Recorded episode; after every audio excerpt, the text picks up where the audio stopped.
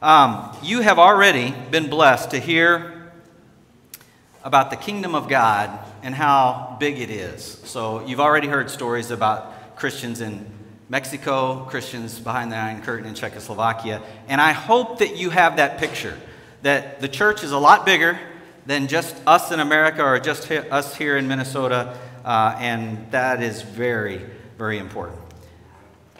We're start, we, we, we've been doing this series the last two weeks called Home Metaphor for the Church, the Indispensable Value of Belonging. And two weeks ago, I, I talked about home, and, and we're going to talk about that sense of belonging today uh, and a couple other things. And I hope that we realize that one of the things that inhibits our understanding of this sense of belonging as far as a church is that our culture in America is pretty individualistic. And so we tend to want to be independent, and we feel like the strong people are those that are self reliant and independent. Whereas most cultures around the world, many cultures around the world, they're group oriented rather than individualistic. When we spent our time in Thailand, my wife and I, you could really see that with the Thais. Most Asian countries are like that. And so that changes the way you look at things. And I think even in Scripture, you have to kind of realize this wasn't an American culture that Jesus was living in and that Paul was preaching in. It was more a group oriented society. And so I think sometimes we're individualistic culture as we are, uh, it inhibits our understanding of this sense of belonging, united, one purpose. Where for those who grow up in a group oriented society, they talk about team, they talk about community, they talk about their place on the team or in the community. They don't look to say, hey, they don't look to ever talk about their individual um, exploits or indiv- as an individual performer. I'm not saying it's bad to have an individualistic culture. In some ways, it is healthy and it is good, but I think there needs to be a balance. If you are not balanced in either one of those, things are going to go poorly. And it's that way in the church too. If we come to church as, hey, I want my way, or I'm looking at this, or this is what I like, and we start talking about our individual desires, then we get off track really quickly. But if we say, hey, we are a part of the team, we're a part of our leader, Jesus Christ, and we want to reflect what his desire is, then that keeps us on track. I, I was thinking, as Americans, how do we relate to this idea of a group oriented society. And I thought back to my days in college. You know, college is a time when, when you're, you know, maybe a little lost because you're away from home the first time, where, where some of your identity is, and then you're, you know, living life as an adult. And at my college at Oklahoma Christian, they had these social clubs, and so you kind of got in a social club. It was a little bit different than some colleges. We didn't have we didn't have this pledge week or anything like a lot of people do, a lot of schools do. But I think about that. You want to be identified with these groups. And these social clubs, you know, some of them had different identities. Some of them were the athletic ones, some of them were the uh, popular ones, some of them were the ones that uh, broke most of the school rules, and, you know, you kind of figured all that out. Uh, I, I, actually talked to Jacob Maynard this week. I said, Hey, you're going to Harding. Are you going to get in one of the social clubs? And he said, Yeah, I really want to. I just don't know which one I'm going to be in. So I thought, you know, Paul would probably have something to say about that. But uh, 30 years more, and you know things change. I know that social clubs, their identity changed in just the few years I was in college between those. But you, during Pledge Week, you you have no more sense of individual because you are just a pledge. You are just a freshman or sophomore, whatever it is, and you are just going to be a part of this group. And the rest of the group treats you, you have no individuality anymore. You are just pledging to be a part of this group. And there's a lot of negative involved in that, but the positive is that that's I think that's what God wants us to have in the church is that we are a part of a group. The, the individual is gone. So let me let me show you. Luke chapter 9 says this. Then he said to the crowd, If any of you wants to be my follower, you must give up your own way. Take up your cross daily and follow me. If you try to hang on to your life, you will lose it. But if you give up your life for my sake, you will save it. So, as Americans, this is something that's really hard. Give up your own way. Uh, that's not really ingrained in us. Uh, we're one of the countries of the world that you know has this good sense of independence and self-reliance and strength in, in those terms. And so it is hard for us to, we, we read these words, you must give up your own way, and it means something totally different to us because of the way we've been raised. Whereas someone from a group oriented culture, they read this and they say, oh, yeah, I mean, that makes sense. And, and you see it because that's already kind of how they live. They don't want their identity to be an individual identity, they want to identify as a part of the group. But when Jesus says this, it's something uh, that may be hard for us. Is the church glorious? You know, can we talk about the church being. I, I think most of us say, yeah, the church is great, the church is glorious. But how? What does that mean? And so, uh, Ephesians chapter 3, verse 20 and 21 says this Now, all glory to God, who is able, through his mighty power at work within us, to accomplish infinitely more than we might ask or think. Glory to him in the church and in Christ Jesus through all generations forever and ever. Amen. This is the end of a prayer that Paul prays, verses 14 through 21. And he is saying that, yeah, we, the church, are supposed to bring glory to God, just as Jesus Christ brought glory to God. That is our purpose. John 1 14 says it this way So the Word became human and made his home among us. He was full of unfailing love and faithfulness, and we have seen his glory the glory of the Father's one and only Son. Sometimes we don't understand what glory means. We don't understand exactly what it means, but this is saying that the glory of God is seen in His Son, Jesus Christ, and the way He lived His life. So if you just look up at the definition of glory, it, it, high renown or honor, and it's won by notable achievements or something. You give glory or honor to that person based on what they've done. Sometimes it just means simple magnificence or beauty. Biblically speaking, when we talk about God's glory, the glory of God, glory of the church of Jesus Christ, it is a manifestation of his presence. Which means if the church is to reflect the glory of God, we are a manifestation of God's presence. God's Spirit is here with us. It, it, he lives, as we said two weeks ago, makes his home, dwells with us, not a visitor anymore, but takes up residence within us. And that's what we reflect Him, His purposes, His ideas.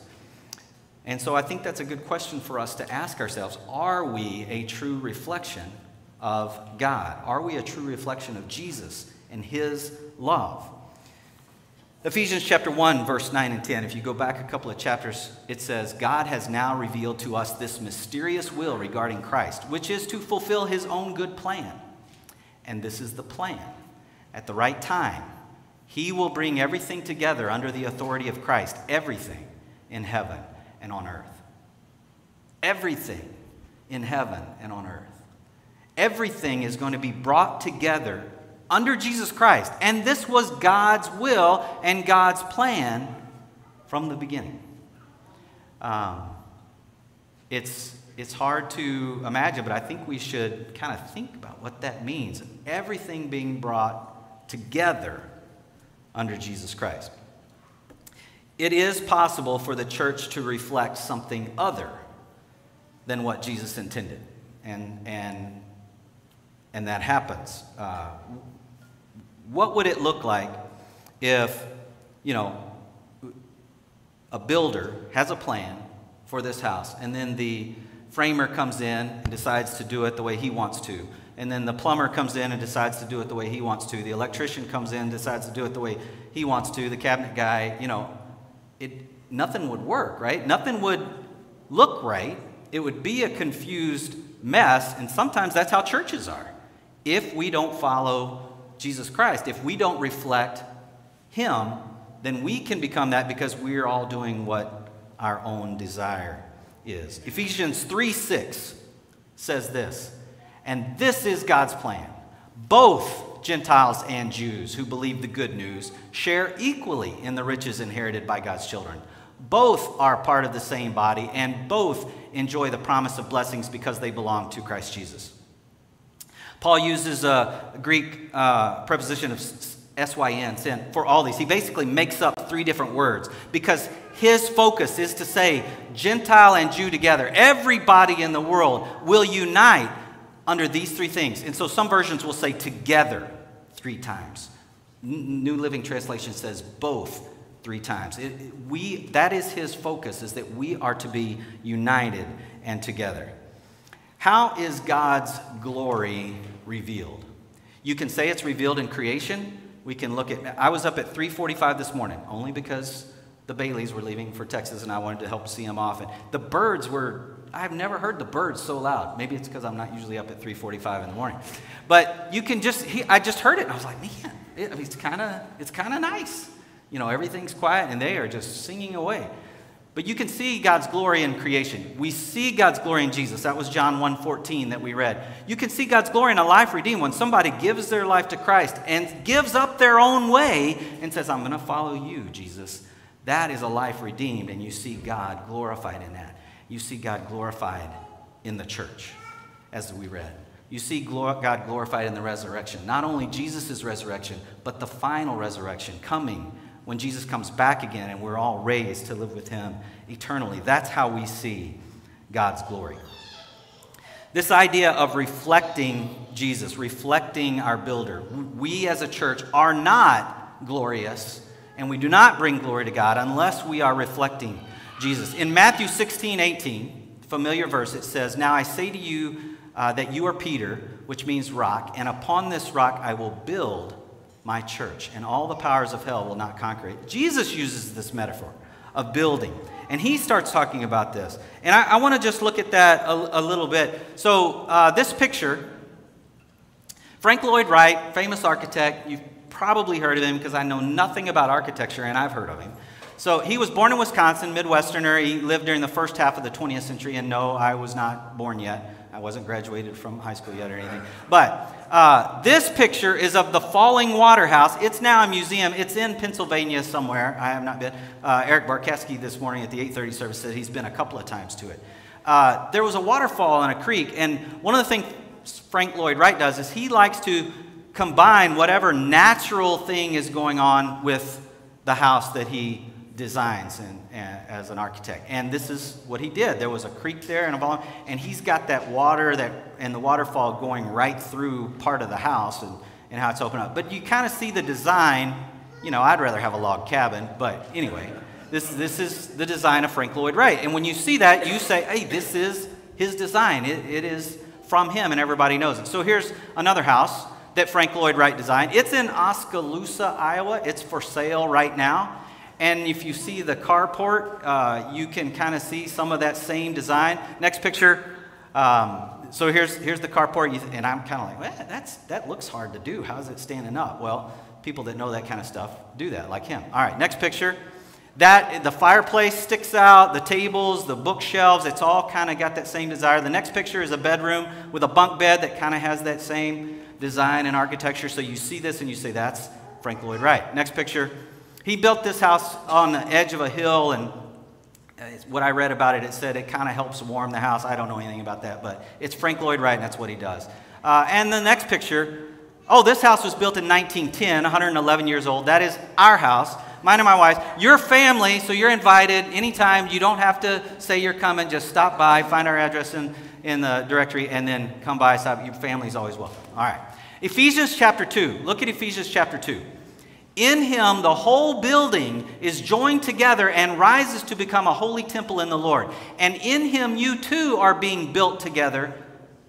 In him, you too are being built together to become a dwelling in which God lives by his Spirit. And we said two weeks ago that he is no longer a visitor, he comes to be a resident within us.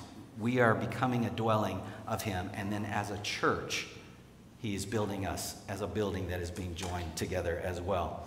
So, back to the Ephesians 3. We're going to read the whole prayer starting in verse 14. We read verse 20 and 21. We're going to read the whole thing and then have a couple of comments about it. But this is Paul's prayer for the church. For this reason, I kneel before the Father, from whom every family in heaven and on earth, so there's one of our metaphors, derives its name. I pray that out of his glorious riches he may strengthen you with power through his Spirit in your inner being, so that Christ may dwell in your hearts through faith. And I pray that you, being rooted and established in love, may have power together with all the Lord's holy people to grasp how wide and long and high and deep is the love of Christ. And to know this love that surpasses knowledge, that you may be filled to the measure of all the fullness of God. Now, to him who is able to do immeasurably more than all we ask or imagine, according to his power that is at work within us, to him be glory in the church and in Christ Jesus throughout all generations, forever and ever. Amen. Verse 14 said, For this reason, some versions say, When I think of this, when I think of the church, when I think of what God has done, for this reason. And then he says it again in verse 14 of the same chapter. What does that mean for this reason? The reason Paul is doing this, and the reason he's talking about that, if you go back up to verse 6, it's, he's talking about the establishment of the church. Paul has the big picture in mind. He understands the importance that Jew and Gentile, people from all over the world, Jesus Christ is uniting into one body, one purpose. And that's why his prayer is so powerful. If you, uh, when I was reading this, William Barclay, in his commentary on this passage of Ephesians 3, he wrote this in 1954, and he says this Paul has painted his great picture of the church. This world is a disintegrated chaos. There is division and separation everywhere between nation and nation, between man and man, and with a man's inner life. It is God's design that all the warring and the discordant elements should be brought into one in Jesus Christ. Next slide. Jesus is God's instrument whereby men are to be brought into one. Okay, I'll read that again. Jesus is God's instrument whereby men are to be brought into one. But that cannot be done unless the church carries the message of Christ and the love of God to every man.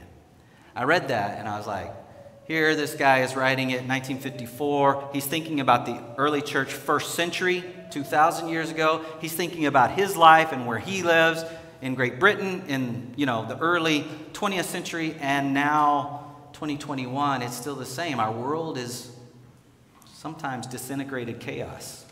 There's separation country and country man and man. We've got all this division and yet God's purpose is through Jesus Christ to bring everybody to one to unite to bring healing and that is his purpose.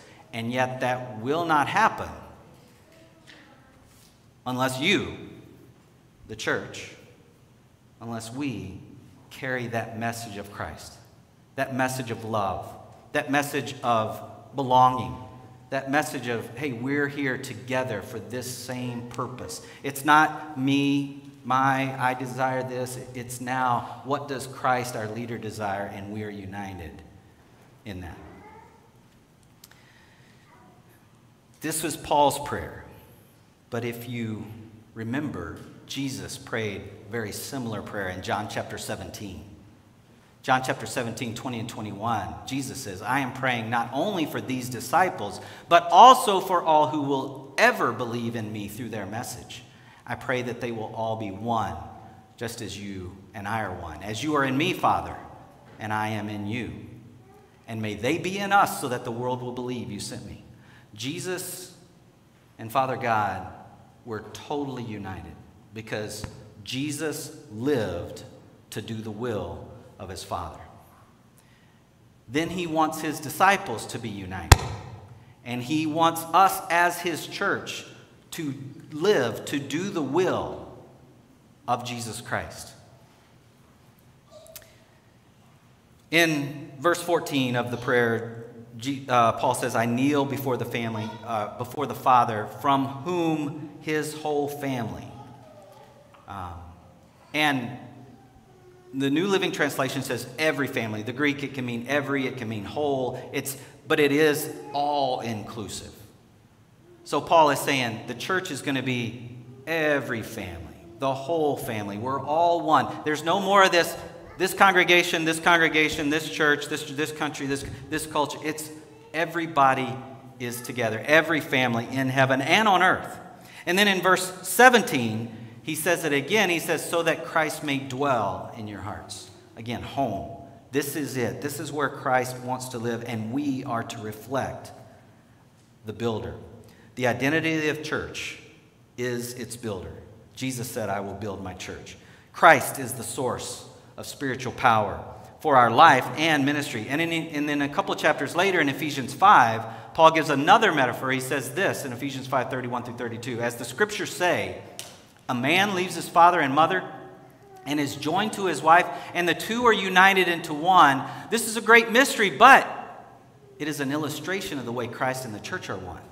So he takes, you know, you have this individual and this individual, now they unite and they're married, and now they're no longer individuals. All right, sometimes that American culture says, What? Wait a minute. Yes, they are. No, they're not. If they continue, they're united into one for one purpose. If they continue to follow their own desires, it's, it's going to be unhealthy at best, and it's going to end up in divorce at worst. You know, we can't, that's not what we're, that's not what the marriage is. It's, it's giving up your own way and saying, now we have our way. And Paul is using that to say, that's how it should be with Christ and the church. We give up our own way and we unite under the same purpose. Um, what is the best way to reflect our builder? What is the best way to reflect Jesus Christ? I think sometimes we think about it and we start thinking about all this theology and oh i don't know about everything and i may get something wrong and, and we're afraid to share and, and i think the world in which we're living disintegrated chaos country to country man to man and even in our inner self we lose a lot of hope we lose a lot of peace and i think it is easy i'll say it again i think it is easy to tell a neighbor let me tell you about my jesus because my jesus gives me hope he gives me peace. He, he anchors me in the midst of all this, whether it's a pandemic or whether it's cancer or whether it's some kind of tragedy. Jesus gives me hope and anchors me in that. Let me tell you about it. And you know what? He can do the same for you. He wants to do the same for you. That's where you start. And then God's Spirit takes that seed and then you continue. That's the easiest way to reflect our builder as a church. You may not feel like you belong you may feel somewhat lost. You may feel somewhat of an outcast. Um, that, that's, a, that's a part of this life that we're living in, but that's not God's purpose. And we want Woodbury to be a place where everyone belongs. Everyone does belong. We want it to be a place where everyone feels like they belong, regardless of what's going on in their life. We want this to be a place where everyone feels that they belong. We're united under Jesus Christ. If you feel that way, allow God's love and the glory of Jesus Christ to speak to you. Embrace that love, and then you reflect that love to others, to brothers and sisters, and to those that don't know Jesus yet. You become God's community on this earth. There is glory in the church, but only as we reflect Jesus Christ, its builder. It's, the church is not made up of brick and mortar, it's relationships, it's people. Uh, the church is great because of Jesus and the Spirit's power, and it is a place of belonging for all people. Let's pray.